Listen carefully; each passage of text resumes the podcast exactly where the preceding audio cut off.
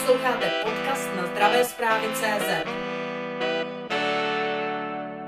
Od 1. února nastupujete na ministerstvo zdravotnictví jako politický náměstek, který by se měl specializovat zejména na přípravu českého předsednictví. Bude to váš jediný úkol, anebo máte i nějaké další úkoly, co se týká řízení rezortu ministerstva zdravotnictví? Tak je to primární úkol a Ona agenda českého předsednictví je samozřejmě provázána na spoustu dalších oblastí, takže já i předpokládám, že tam bude jako spousta dalších úkolů, ale vždy by měly být svázány s agendou českého předsednictví, tak to jsme se s panem ministrem domluvili.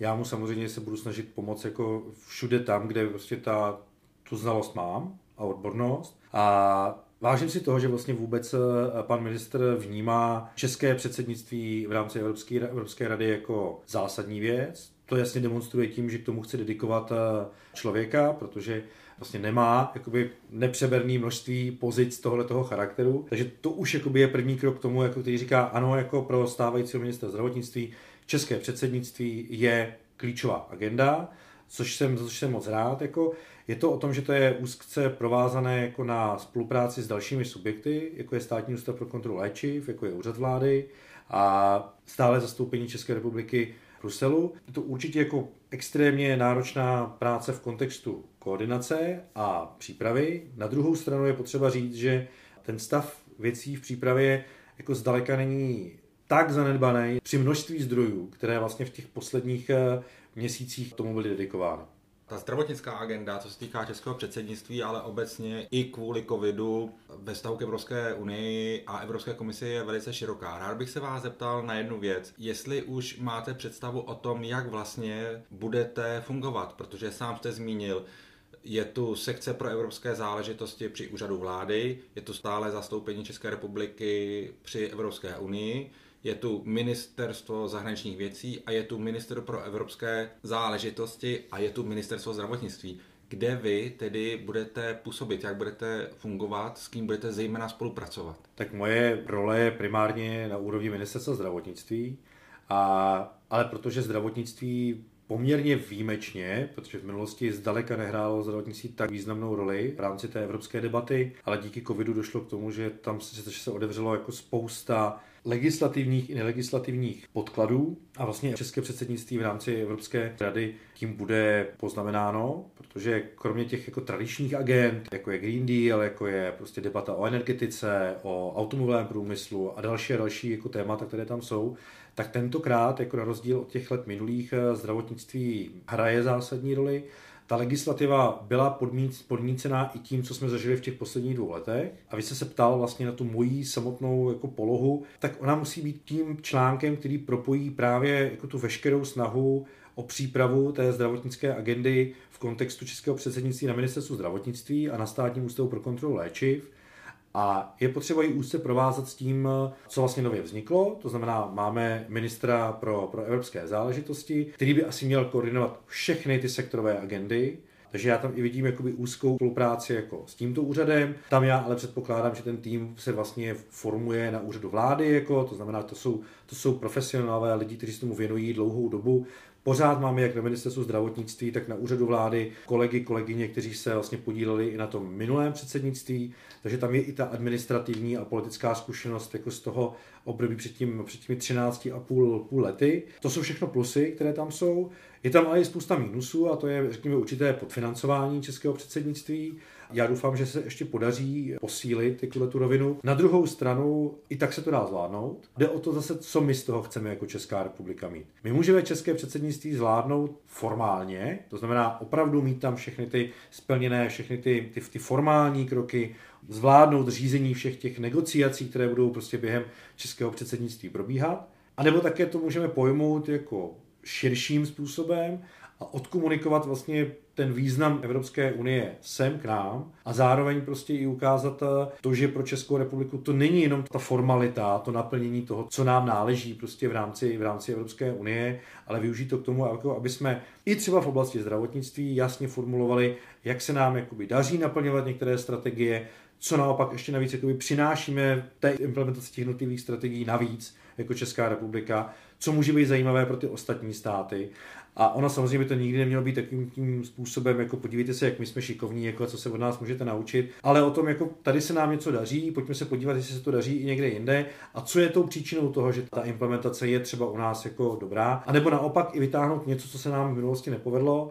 A když si promítnu ty, ty, ty pozitivní věci, tak to je třeba onkologie, kde opravdu onkologická péče v České republice je na evropské úrovni, jako je špičková, máme co ukázat. Když si vezmu ten, to negativní téma, jako, ale které také rezonuje vlastně v evropské, v evropské agendě, tak je to kontext vakcinace, komunikace kolem, kolem vakcinace a tak dále. Tam zase se můžeme podívat na to, co se nám nepovedlo a debatovat i s těmi dalšími zeměmi, jak prostě mít eh, na příště ty věci lépe připravené. Takže jako není to vždycky o tom jako být výstavní skříní, jako dokážeme, dokážeme vlastně zaujmout jakoby i tím, co třeba nebylo úplně povedené, jako, ale co děláme pro to, aby ten příští moment jako už byl jako v tom našem konceptu jako mnohem zvládnutelnější, než třeba byl v tom dvěma lety v tom roce 2020, kdy, kdy vlastně nám eh, covidová krize kulminovala a a vlastně jsme se třeba bavili o tom, že mají přijít první vakcíny, tak tam to si myslím, že jako, jo, jako může, být, eh, může být taky ponaučením. Jako ty, ty lesson learned, jako by vlastně opravdu chytnout to, co se povedlo, nepovedlo, prostě vytvořit z toho nějaký návod, jak, eh, jak prostě s těma krizema pracovat jako do budoucna. I to je přidaná hodnota. My se tu bavíme o českém předsednictví a o institucích a orgánech, které ho vlastně budou řídit a připravovat a vykonávat. Na druhou stranu stále je tu silná role Evropské komise, která loni přišla z návrhy na Evropskou zdravotní unii, která skrývá hned několik bodů. Tak bych se vás rád tedy zeptal, jaký bude vztah toho českého předsednictví k Evropské komisi a k těm jejich návrhům. Ono té agendy je tam poměrně hodně a na vlastně samotné české předsednictví zase až tak jakoby velké množství už jakoby formulovaných závěrů řešit nebudeme. Tam je očividné, že určitě se budeme, určitě budeme hrát klíčovou roli vlastně při vyjednávání a při projednávání vlastně směrnice, která hovoří o evropském zdravotním datovém prostoru. Tam už budeme znát konkrétní texty, budeme vědět vlastně, jak, jaký je záměr jako, a budeme, budeme se podílet vlastně na tom hledání toho kompromisu. S velkou pravděpodobností budeme dotahovat věci, které se třeba týkají Evropské lékové agentury. Tam je evidentní, že už bude také vlastně jasné a bude známé, jako, jaké změny, k jakým změnám má dojít. Ono se to bude primárně týkat, týkat poplatků vlastně na Evropské lékové agentuře, což zase není až tak, tak řekl, dramatická agenda. A pak tam bude spousta dalších věcí, které ale ještě nebudou vlastně v tom eh, konkrétním návrhu, v tom těch konkrétních návrzích známé. A spíše to bude o tom, jako aby jsme s těmi dalšími zeměmi, kterými, kterými sdílíme to trio, znamená Francie a Švédsko, tak aby jsme se domluvili na tom, jaké jsou jakoby společné pozice, zda v rámci tria budou třeba tyto dvě zemi schopné zdvihat vlastně i uh, tu českou problematiku, protože během našeho předsednictví my bychom opravdu měli hrát tu roli toho negociátora, ale budeme potřebovat partnery kolem nás, jako když eh, my budeme v rozporu s něčím, jako tak, aby, jsme, tak, aby oni dokázali zvednout eh, tu pozici České republiky. Takže je to i hodně o tom, jakoby připravit si ty věci tak, jako aby jsme měli ty partnery. A to nejenom ty tradiční partnery, s kterými Česká republika v rámci Evropské unie spolupracuje, to znamená země V4. Já vidím jakoby i velmi důležitou spolupráci právě s tím, řekněme, skandinávským eh, prostředím, jako je Švédsko, které nám přirozeně vlastně jakoby padá jako partner do toho českého předsednictví, ale zároveň Dánsko, Finsko jako země, o kterých eh, se máme jako za prvý my co učit, za druhé a jsou to země, které jsou spíš brány jako ty malé země Evropské unie a já si myslím, že eh, to české předsednictví vlastně by mohlo i pomoct jakoby vlastně formulovat ty pozice těch, mal, těch menších eh, evropských států právě v kontextu, v kontextu zdravotnictví. Vy jste zmínil jednu oblast, která je vám velice blízká a to je vlastně léková politika. Mělo by dojít posílení Evropské lékové agentury, ale zároveň se v tom evropském prostoru, a COVID to také podtrhl, diskutuje ta otázka lékové soběstačnosti, ať už se to týká Česka nebo Evropy. Máte zde nějaké ambice, co během toho českého předsednictví, jak si začít, otevřít, jak dál postupovat? Samozřejmě ambicí člověk má vždycky poměrně hodně. Otázkou je, co se vlastně opravdu dá jakoby realizovat. Ono po Lisabonské smlouvě tento samotné předsednictví jakoby trošku ztratilo na té síle. Ale co se týká soběstačnosti a odolnosti Evropy na vlastně ty zdravotní krize, tak určitě debata o, řekněme, zaměření na podporu a nejenom farmaceutického průmyslu, ale obecně zdravotnického průmyslu. Teď mluvím o výrobcích zdravotnických prostředků prostě a tak dále a tak dále. Samozřejmě čím větší soběstačnost Evropy bude, tím eh, budeme na ty krize lépe připraveni. Na druhou stranu Česká republika nežije ve váku, jsme součástí Evropy, jsme součástí vlastně celého toho evropského prostoru, tak Evropa je součástí prostě nějakých globálních podmínek. Jako. Jestliže Evropa je v této chvíli jakoby dominantním výrobcem léčiv eh, v kontextu cenových objemů. Zároveň prostě jsou tady zase jiné země, které vyrábějí třeba léčiva s tou nižší přidanou hodnotou, jako Indie, Čína a tak dále. Vlastně každý umělý zásah vlastně do těch, eh, do těch ekonomických a obchodních vztahů vyvolává protireakce. To znamená, jestliže je prostě zbytek světa závislý na Evropě v kontextu biologických přípravků, genových terapií jako a dalších unikátních léčiv, tak je otázkou, jestli my můžeme až nějak příliš tlačit na to, jako aby vlastně i veškerá výroba těmi těch jako starších léčiv se přesouvala do Evropy. Tady je potřeba říct, jako, co je to jakoby nezbytné, nutné množství toho, co musíme jako v Evropě mít, definovat jakoby, ty rizikové oblasti a na ty se zaměřit. Ono, vzhledem k tomu, že všechny ty, ty ekonomické vazby jsou propojené, tak to, že jakoby jednorázově podpořím třeba prostě výrobu a, aktivních lékových substancí jako, nebo, nebo nějakých generických léčiv, tak jakoby pravděpodobně z dlouhodobého hlediska ta udržitelnost jako také není příliš jistá. Takže ano, jako posilovat, rozmýšlet prostě strategii, tak aby jsme byli jakoby připraveni reagovat na, na takové hrozby, ale myslím si, že stejně tak důležité je podívat se, co vlastně bylo za příčinou určitých nedostatků, které vlastně nastávaly a které byly teda poměrně krátkodobé, to byly opravdu jako většinou dny než, než týdny. A já jsem přesvědčený o tom, že až se do toho podíváme a vlastně Evropa i analyzuje vlastně příčiny nedostupnosti v těch covidových pících, jako kdy opravdu jako došlo k tomu, že se zavíraly hranice, jako logistika se zarazila jako a tak dále, tak eh, jsem přesvědčený o tom, že velká část té nedostupnosti byla způsobená právě narušením těch logisticko-dodavatelských řetězců. Ne úplně tím, jako, že by se ty léčiva přestaly vyrábět, jako, nebo že by byly úplně jakoby nedostupná. Tím, že země zavřely hranice, tak se zastavila kamionová doprava. Tím, že vlastně se uzavřeli, jako uzavřel i letový prostor, tak najednou přestali proudit dodávky léčiv jako mezi Ázií a, a Amerikou a Evropou uprostřed. Jsem opravdu přesvědčen o tom, že to je spíše jako o tom mít jako robustně nastavený ty dodavatelské řetězce, mít jistotu v tom, že je nějakým způsobem alokováno pro, pro Evropu to dostatečné množství léčivých přípravků a zároveň prostě mít jako dobře nastavené a rozmyšlené právě ty, ty cesty, jak se k nám jakoby léčiva dostávají, ale jak cestují mezi jednotlivými evropskými zeměmi.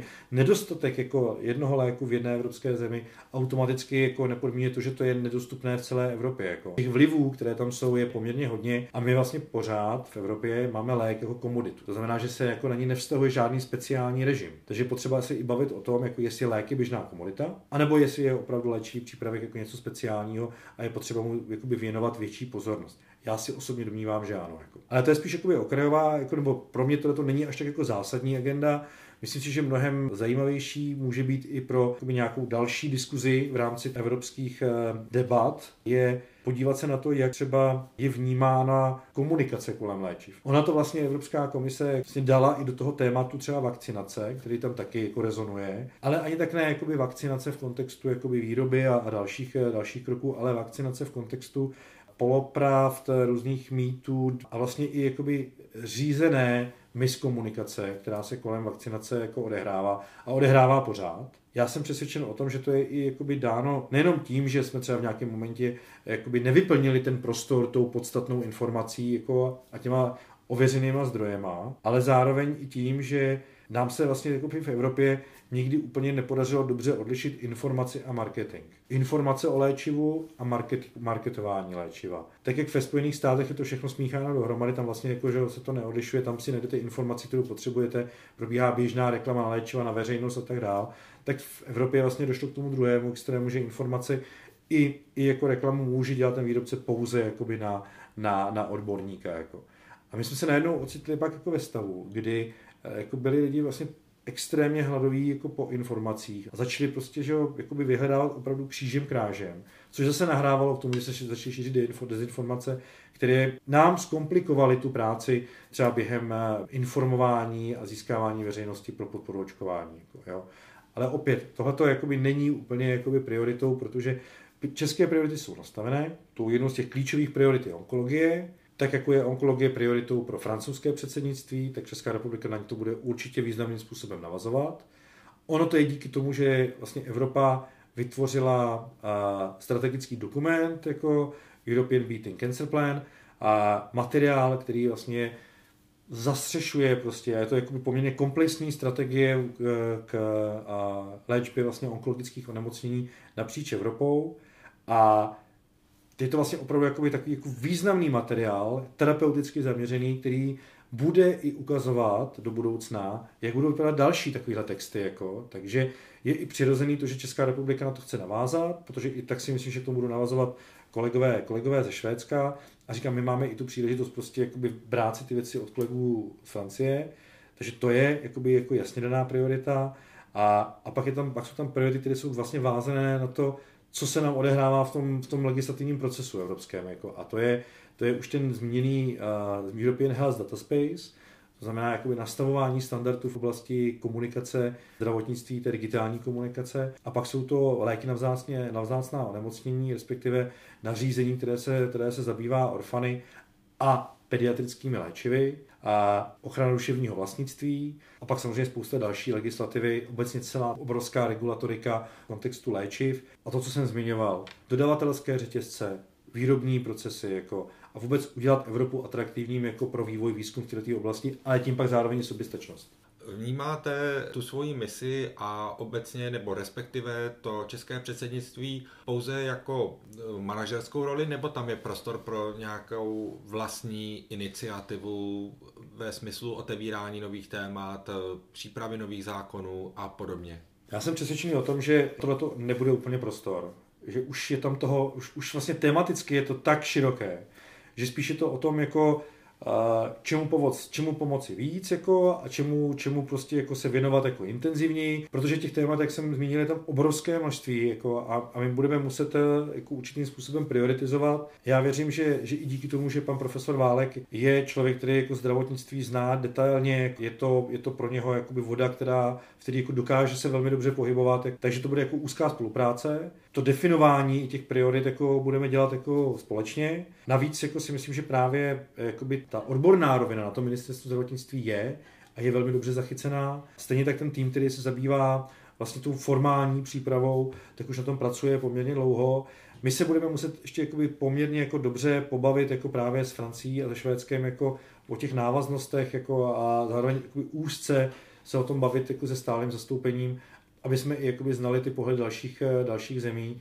To nám pomůže jakoby vyspecifikovat jako to, co, to, co tu prioritu prostě bude muset mít. Zmínil jste onkologii, s tou jsou svázány i významné dotace, takže bych se rád zeptal, jakou roli bude hrát ta dotační politika při tom českém předsednictví ve vztahu ke zdravotnictví, ať už eh, k českému zdravotnictví, anebo tomu evropskému? Já si myslím, že to nebude mít až tak znamenou roli, protože jestliže mluvíme o národním plánu obnovy, tak to jsou věci, které jsou dané, tam ty alokace jsou už eh, nějakým způsobem narýsované, tam může docházet pouze k nějakým drobným, drobným úpravám, protože i Evropská, Evropská komise nám dala určitý prostor vlastně díky volbám k tomu, aby jsme reformulovali ty, eh, ty priority ale nebude to nic významného, to nejde už. Jako. Co se týká strukturálních fondů jako a nastavení strukturálních fondů pro zdravotnictví, opět tohle je téma, které už je, už je vlastně dáno takže tam jako nemůže docházet žádným významným změnám. Je dobré vlastně během toho českého předsednictví se podívat vlastně i na jakoby, možnosti, které má jakoby, vlastně Česká republika v tom kontextu těch stávajících dotací a zdrojů. A to je třeba krásně vidět u toho onkologického evropského plánu, protože některé ty kroky, které tam jsou, se odehrávají jako řekněme na té společné úrovni, ale zároveň jsou tam i finance, které vlastně mají jednotlivým členským státům pomoci vlastně při implementaci národních plánů onkologických, jako národních strategií, které, když budou propojené vlastně s tou evropskou, tak, eh, tak jsou tam provázány i na financování. A těch možností, vlastně, které, kde, kde Česká republika, jak v té oblasti výzkumu a vývoje, tak řekněme, jakoby těch dalších rovin, jako může čerpat, je tam poměrně hodně. a jakoby zlepšit jakoby tuhle tu rovinu a určitě jako může být jako přidanou hodnotou a zároveň jakoby atrahovat jako české, české subjekty k tomu, aby se víc zajímali o to, evropské financování může i nějakým způsobem ulehčit českému rozpočtu. Byť tak to vlastně jakoby úplně cíleně není, protože všechny ty evropské nebo většina těch evropských fondů nás má posouvat jakoby dopředu. Nemá to být něco, co, s čím si budeme lepit vlastně díry v těch provozních jako rovinách. Jako. Ale ten posun jako dopředu, přístrojové vybavení jako a tak dál, tak to samozřejmě tomu rozpočtu pomáhá. Ale musí to být zase extrémně jakoby dobře rozmyšlené, aby jsme vlastně naopak jakoby nevytvářeli zátěž třeba na zdravotní pojišťovny zbytečným jakoby dalším vybavením, které by třeba nebylo, nebylo tak efektivně využívané, jako, protože samozřejmě jakoby to, to, to, vybavení nemocnic jako musí být na té špičkové úrovni, aby jsme si drželi ten, ten evropský standard. Na druhou stranu, když se pořizují z, třeba z evropských fondů přístroje a vybavení ve zdravotnictví, tak to vždycky musí být opravdu té kontextu té potřeby, protože není nic smutnějšího, než jakoby drahé vybavení, které pak není využívané, ale jakoby stárné a vlastně i zároveň jakoby vlastně stojí ten jeho provoz a údržbu, údržba prostě peníze, potom zdravotní pojištění, jako, takže jo, vždycky to musí být v té efektivní rovině. Vy jste zmínil, že ta agenda je velice široká a že vlastně na tom českém předsednictví bude si najít ty důrazy, ty priority tak bych se vás tedy rád zeptal, které ty priority z vašeho pohledu jsou nejdůležitější? A trošku osobnější otázka, zda máte z něčeho obavy, zda, nebo spíš respekt, že by se taky nemuselo úplně podařit v tom smyslu, že půjde o náročný úkol já se možná vrátím k tomu, co jsem říkal na začátku. My nežijeme ve váku a vlastně tak, jak jako není Česká republika ve váku, jako, tak ani zdravotnictví jako není ve váku a, a samozřejmě ta obava je, jakoby, jak se bude dařit eh, právě tu zdravotní část a získat pro ní tu podporu a pozornost, kterou chceme a kterou potřebujeme. Když eh, si vezmu, jako, co může být dosaženo a naopak, co se může stát. Já si myslím, že když to všechno uděláme dobře, tak vlastně to české předsednictví bude plynulé, bude, bude vnímané pozitivně jako českou veřejností, ale těžko tam můžeme očekávat jako nějaké obrovské fanfáry na konci. Jako. To jsou, řekněme, agendy, které nejsou s okamžitým dopadem. Jako to, co my uděláme během toho českého předsednictví, ale i před ním, už dneska vlastně se na tom jako poměrně intenzivně pracuje a bude to pokračovat dál i během toho švédského. Ta naše role tam v tom triu jakoby pokračuje. Tím úspěchem bude, když vlastně se podíváme za sebe a zjistíme, že jsme to jako organizačně zvládli. Když se nám to podaří ještě udělat tak, jako aby ta evropská agenda byla více vnímána těmi českými subjekty, nejenom veřejností obecně, ale poskytovateli zdravotní péče, pojišťovnami a vůbec jako všemi těmi subjekty ve zdravotnictví, prostě pro příště budeme mít jako už eh, mnohem snažší cestu k získávání názorů. A já použiju příklad z minulosti, protipadělková směrnice, tak to je přesně ukázka toho, jak jako vlastně lze prokoučovat jako klíčový dokument evropský.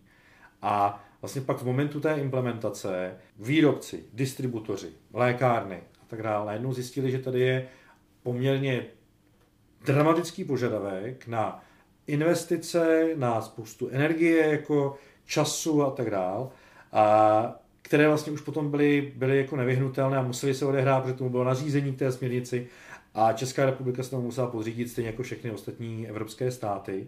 A vlastně vytvořil se systém, který, ano, brání tomu, aby se k pacientovi dostalo padělané léčivo. Otázkou je, jestli ty investice a ty požadavky na robustnost toho systému musely být tak obrovské, jaké, jaké, jaké, jaké byly, protože to opravdu znamenalo jako opravdu dalekosáhlé finanční a organizační změny jako napříč celým tím průmyslem. A to byla přesně ukázka toho, kdy jsme se tomu vlastně nevěnovali. A nejenom my jako Česká republika, ale spousta dalších zemí. A najednou tedy pak bylo, bylo, bylo monstrum, který je potřeba živit a provozovat a starat se o to. A byť třeba jako, že běžná veřejnost to nevnímá, protože to, že se na krabičkách objevil nějaký, nějaký 2D kód jako a, a že ho lékárník ověřuje při výdeji, tak to je jenom, jakoby, řekněme, špička toho ledovce, jako, ale zatím je celý ten obrovský systém, jako, který, který bylo nutné vytvořit vlastně ve výrobě, v distribuci jako, a tak dále. A já si myslím, že to je, to je přesně to, co my, co, čeho, aby se nám to neopakovalo, to, co musíme, čeho musíme dosáhnout, aby vlastně všechny ty subjekty toho zdravotnictví, a nejenom zdravotnictví, ale samozřejmě i těch jiných oblastí, vnímali bedlivě to, co se v té Evropě odehrává, tak aby se nezopakoval tento scénář. Jako, jo? A protože některé věci jsou jako prospěšné, některé můžou být spíš zatěžující. Jako, jo.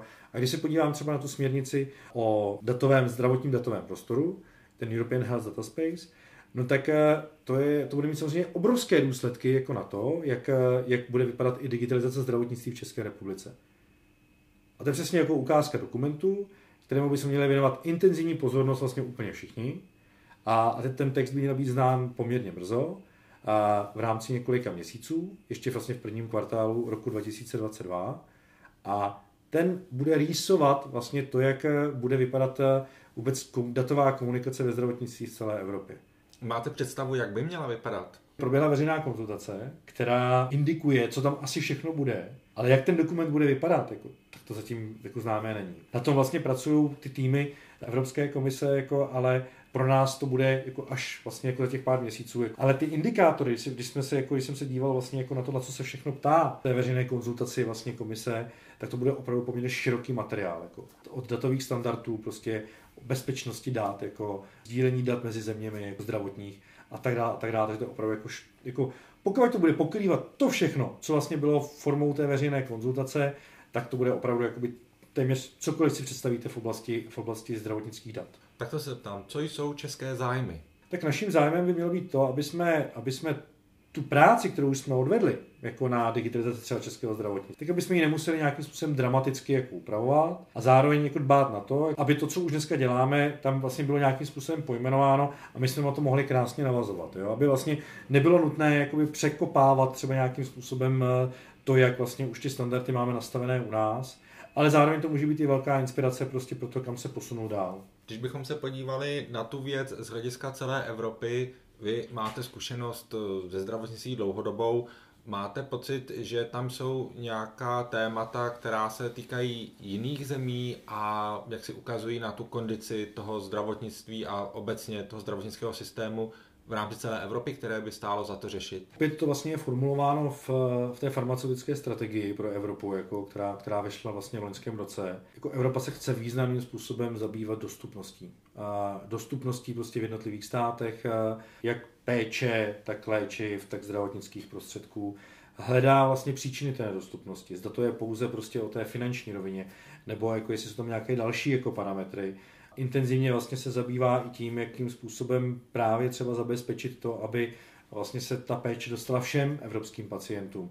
Takže to, co vlastně v minulosti bylo čistě necháno na těch jednotlivých státech, tak Evropa dneska promýšlí a začíná se zabývat tím, jak, jak zajistit, jako, že všichni evropští občané budou mít tu péči podobnou. Nemusí být stejná, ale musí být podobná, nebo měla by být podobná v tom rozsahu jako a v té kvalitě, které budou chtít dosáhnout. Už jsme se toho dotkli, ale máte vy nějakou osobní ambici, co byste chtěl prosadit nebo alespoň navrhnout během českého předsednictví v oblasti zdravotnictví? Co byste považoval za úspěch, kdyby se vám to podařilo? Já si myslím, že tam jakoby úplně proto, abych já formuloval jakoby nějakou svoji jako oblast, kterou chci prosadit, jako to tam není. To, co Česká republika bude prosazovat, jako už je dneska vlastně nastavené v těch, těch základních prioritách pro zdravotní oblast, která tam je. Do toho já chci vstupovat minimálně, protože si myslím, že tak či tak je to velmi úzce provázáno na to, co je v těch francouzských prioritách a na co navazuje Švédsko a reflektuje i to, co reálně dneska Evropa řeší. Jako ono, jako vstupovat tam s nějakým tématem, které je, které, které jako je mimo tohle ten rámec,